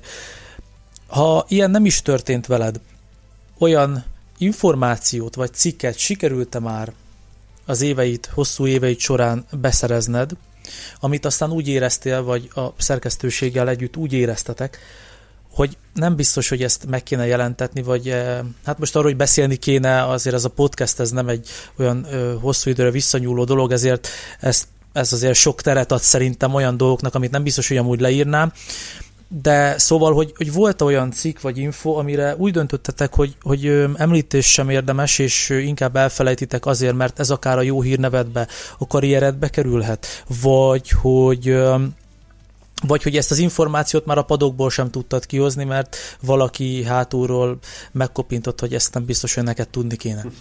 Volt. Voltak ilyenek természetesen. Időről időre vannak ilyenek. Aki, aki benne van ebben, annak mindenkinek van időről időre ilyen, ilyen sztoria, hogy, hogy tud valamiről, amit, amit, amivel kapcsolatban ezeket egyébként, ezeket a döntéseket, ezeket mindig minden esetben megbeszéljük, de a döntést azt általában én hozom meg. egy személyben, hogy akkor ebből ezzel, ezzel mihez kezdjük. Ugyanis a, a, a, a közegben ö, meglévő viszonyokat, a kapcsolatokat, az összefüggéseket, azokat én ismerem, én látom át, és nekem kell döntést hoznom azzal kapcsolatban, hogyha ezt mi magunk kihozzuk, annak mi lesz a hozadéka, meg mi lesz a folyamánya vagy mi, mi, mi származhat, milyen retorzió, vagy milyen kedvezőtlen hatás származhat abból, hogyha, hogyha egy adott információt kihozunk. Nagyon sokszor van olyan, egyébként bármilyen hihetetlen, és ez Gergő meg fogja neked erősíteni, hogy, hogy tudunk olyan dolgokról, amiket, hogyha ha adott esetben bevállalnánk, hogy, hogy megírjuk, vagy elmondjuk, egész egyszerűen nem hinnék el. A hallgatók, hogy az orvosok azt mondanak, hogy megy már, ez hülyeség, ez, ez nem így. Pedig úgy van. Mert meggyőződtünk róla szám, számtalanszor. Tudunk olyanról, hogy most itt általánosságban fog beszélni. Tehát tudunk olyanról, hogy, hogy motorszállítói szerződés nem jött létre azért, mert, mert a két érintett félnek, a két nagyágyúja ugyanarra a hölgyre vetett szemet. És azt mondták, hogy már pedig ez bármilyen hihetetlen, itt, amit néztünk, meg hallottunk, hogy mit komponált körülötte a magyar sajtó is, meg a nemzetközi sajtó is, de a hasunkat fogtuk a rögéstől. Vagy hogy kik miért verekedtek össze. Igen. És akkor ne folytassuk. igen, igen, igen. Tehát sok olyan dolog van, amit hogyha, hogyha elmondanák egész egyszerűen azt mondanák, hogy ez, ez biztos, hogy nem így van. Aztán azért szoktam utalni arra, hogy idővel majd valakinek a könyvéből egyszer megtudjuk, meg, meg, meg mert azok azok a platformok, ahol azok az érintett emberek e, idővel megnyílnak, és elmondanak ilyen dolgokat. Uh-huh. Tehát számtalan, számtalan, számtalan ilyen dolog van. Ez az egyik, amikor Szépen, olyan... bocs, és még van olyan eset is, amikor meg a, nyilván ez nagyon ritka, de, de amikor az ember jó érzése nem engedi megírni. Gondolok itt, nem tudom, ha valakinek az egészségi állapotáról van szó, vagy valami olyan magánéleti Persze. bulváros botrány, ami érted, de olyan rangon aluli lenne megírni. Már bocsánat. Igen. Igen. Igen. Tehát, Mert ez ö... megint való ugyanaz, hogy azért nyilván nagyon szeretjük a, a kattintást, meg az olvasottságot, de de azért az nem minden, tehát mindent nem áldoz föl az ember ezért. Figyelj, hogyha csak, hogyha csak ezen múlna, hogy kattintásról írjunk, tehát hogy kattintásra írjunk, hidd el, hogy tudnánk olyat írni, hogy, hogy, hogy felrobbanna, fel, felrobbanna történet, de, de, de sokszor a kevesebb, néha több. Sokszor a kevesebb, néha több, és egyebek mellett ez az, ami miatt a, az embert valamilyen szinten elfogadják, mert tudják nagyon jó, hogy nincsenek körülötted botrányok. Van, lehet azt mondani, hogy persze, hát ki olvassa a magyar sajtót. Fú, komám. Marad, marad, maradjunk annyiba, hogy kaptunk már azért hideget, meleget, nem Magyarországon azért, amit, amit írtunk. Tehát jutott már el a, a, a formula által közölt információ Brazíliába, tehát úgy, hogy brazil sajtó felkapta, ott átvettek interjút, és óriási nagy port kavart. Olyan, olyan belső botrány volt a brazilok, braziloknál, hogy a mai napig emlegetik például. Persze, De... volt, volt olyan sztori is, hogy egy, egy csapatfőnök, vagy egy csapattulajdonos egy szintén nem angol nyelven író újságírónak a tudtára adta, hogy figyellek, tudom, miket írkálsz. nem magyar, de nem is angol nyelven író újságírónak. Szóval igen. Vannak, vannak ilyen, vannak ilyen dolgok. vagy az például, hogy, hogy készült egy interjú, maradjunk annyiban, nagy befolyásos emberrel, és akkor következő versenyre mentem, és ott volt az asztalán már az újság.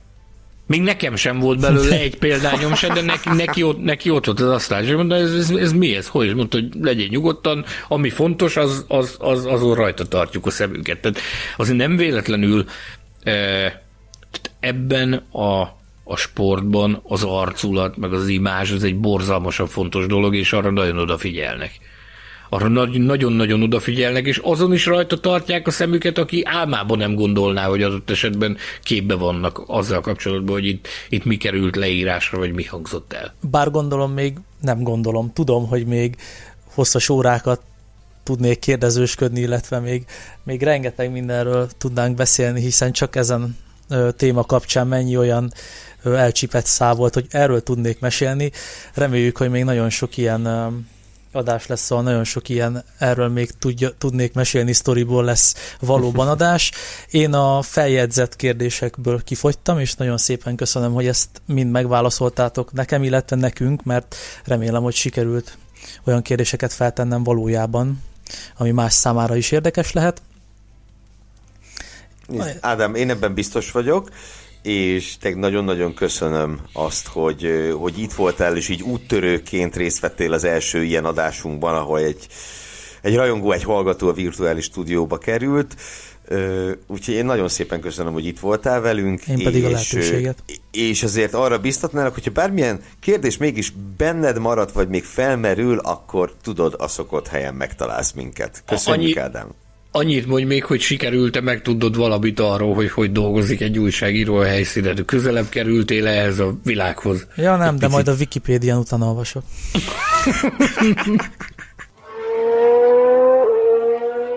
Nagyon szépen köszönjük, hogy velünk tartottatok ebben a kisé rendhagyó, de bízom benne, hogy annál informatívabb adásban, amelynek végén már csak az maradt hátra, hogy a szokásos dolgokra biztassalak titeket, úgy, mint a www.formula.hu nevű weboldal látogatására, az Autosport és Formula magazin keresésére az újságírásoknál, vagy esetleg előfizetésére a megfelelő helyen, ha jól sejtem, ezt a Formula webshopjában lehet megtenni, ha nem, akkor Tamás majd az orromra koppint, de azért a Formula webshopjában az bizonyos, hogy egy csomó érdekességet találtok.